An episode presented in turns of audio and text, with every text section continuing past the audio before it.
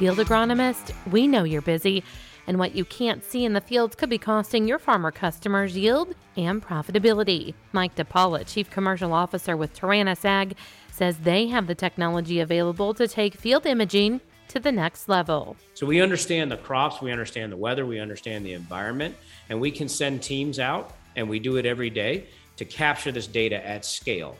He says that provides everything. Field agronomists and their farmer customers need to make more informed decisions for their operations. At the end of the day, we've amassed over 50 million plus submillimeter high resolution images. That means we understand what we're looking at. We've digitized all of this data that'll actually allows a computer to tag, to understand, to identify and quantify the threats and summarize it in a way that actually makes sense. For more information, check out scoutmoreknowmore.com.